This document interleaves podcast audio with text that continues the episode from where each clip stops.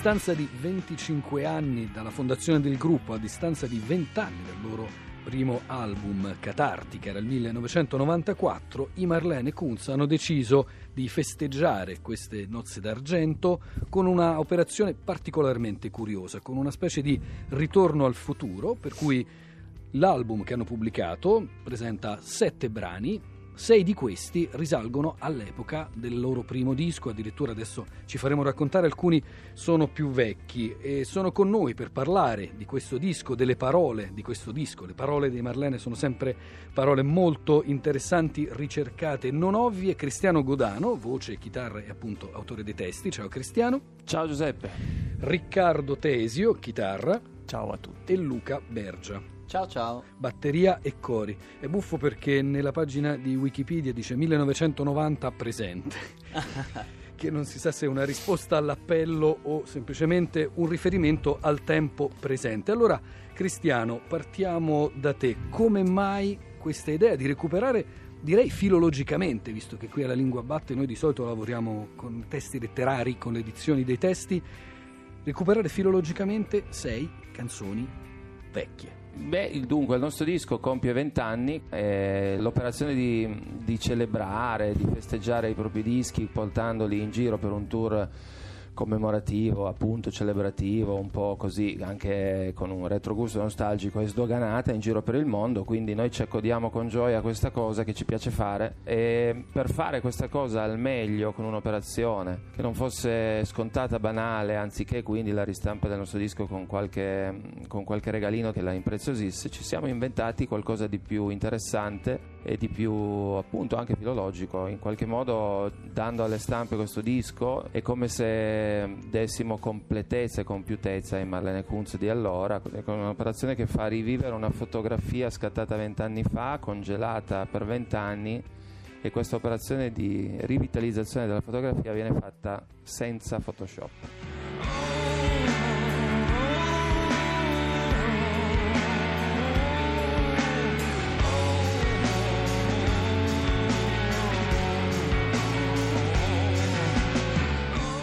Senza Photoshop perché anche il suono è un suono particolarmente simile a quello live, solo due o tre sovraincisioni, registrazioni in presa diretta. Il titolo di quest'album è Pan Sonica e in effetti Riccardo era l'epoca anche dei Sonic Youth, oltre che del brano Sonica. Era un altro, il gioco di parole quasi inevitabile, tipo di suono.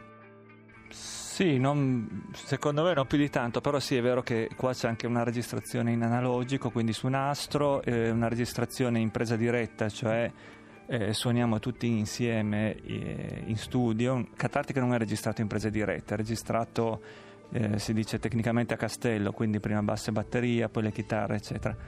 All'epoca forse non eravamo ancora pronti a, a fare una registrazione in presa diretta, invece adesso ehm, cioè, ci stiamo dentro. Luca, eh. ma quanto è filologica la musica? C'erano già degli arrangiamenti per questi pezzi inediti? Avete addirittura recuperato gli stessi strumenti con cui suonavate all'epoca? Ma eh, abbiamo cercato di mantenere intatta la composizione, quindi no, no, non sono stati fatti dei lavori di arrangiamento particolare, proprio per, eh, per portare alla luce eh, i brani originali. Sono stati reinterpretati con l'interpretazione di cui siamo capaci oggi, anzi devo dire che siamo stati molto felici di, di riprenderli in mano in, in sala prove, era, siamo stati da subito galvanizzati. Io volevo parlare di qualcosa, parlare o scrivere qualcosa,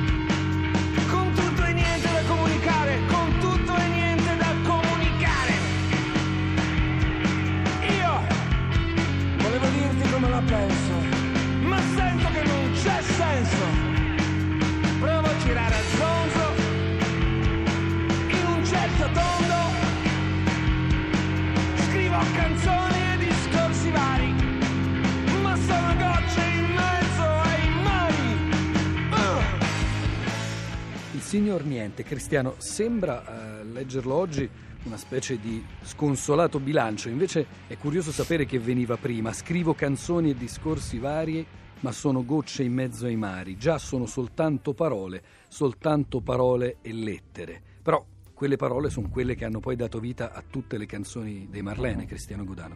Sì, non mi è stato semplice mh, provare a ricordare perché ho scritto queste cose eh, che scrissi prima di vent'anni fa, cioè questa è una roba che arriva sicuramente da... Uh, sono almeno 23-24 anni di vita, c'è questa, questa poetica del non, no? E non so bene perché alla tenera età di 25 anni fossi così pessimista. Però, Però le parole le amavi già perché Sì. una canzone si intitola Oblio, in un'altra che si intitola Parti si parla di lurida frode ed errabonda resa finale. sì. No, no, no, ma infatti è molto più pertinente per me agganciarmi a queste pretese che poi ho cercato nel corso della mia carriera di controllare e di rendere i- il meno goffe possibile, a volte l'abuso di termini che non sono della tradizione rock è, è un'operazione rischiosa. Mi sono preso i miei rischi, diciamo se sono qua a, 20 a distanza di 25 anni a parlarne in RAI, in Radio 3, che è una radio che noi amiamo molto, è andata bene, siamo contenti, quindi diciamo non sono mai stato particolarmente goffo. Io per te non cerco sospetto e non faccio mistero,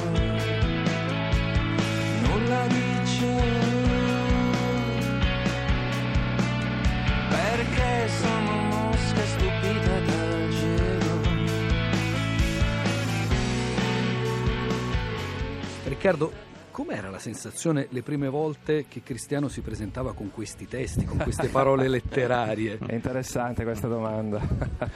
Devo dire la verità o posso... no, eh, sicuramente Cristiano ha un modo particolare di scrivere, ci piaceva l'idea di cantare in italiano, però il rock italiano che ascoltavamo all'epoca ci metteva a disagio. Il fatto che lui scrivesse in, mo- in questo modo alternativo, in senso mm, buono del termine, eh, è il motivo per cui siamo mm, andati avanti.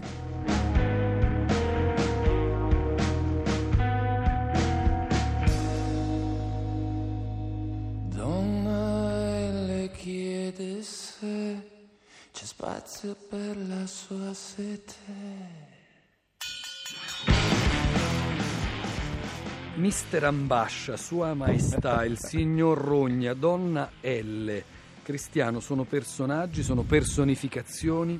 Sono prosopopee, giusto? Questa è la figura retorica, se non sbaglio? Direi di sì, o Ah. forse anche soprannomi come quello di Orso che si sposta, si spostava, Sì. dobbiamo dire, con passo irregolare Irregolare. nel flusso irregolare Sì. della gente. Questa era Mm. proprio sonica. Sì, sono rimasto sempre un po' affascinato da questa cosa. Io credo che ci sia qui un'ascendenza caviana. Eh, ebbi la fortuna di, di avere come interlocutore Nick Cave, che è un mio idolo, che mi aiutò a fare la correzione di alcune mie traduzioni in inglese di testi dei Marlene Kunz. Eh, per brevità non sto a spiegare come andò, ma successe questa cosa. Un momento molto emozionante nella mia carriera di artista, uno dei più alti per quanto riguarda la- quantomeno la parte sentimentale, affettiva ed emozionale. E eh, nei miei testi che lui controllò c'erano due o tre di queste, di queste figure retoriche, di queste prosopopee. E gli chiesi come mai lui nel nella sua operazione di correzione mi tolse le lettere maiuscole, cosa che io ero abituato proprio da lui stesso a, a verificare, a riscontrare nei suoi testi. E lui mi disse che nel prosieguo della sua carriera aveva imparato a odiare le lettere maiuscole, i punti esclamativi, eccetera, perché la sua tesi chiaramente valida e interessante era che una canzone alla fine della fiera va sentita più che letta e qui si aprirebbe il discorso è la canzone del grande cantautore poesia oppure no? Ho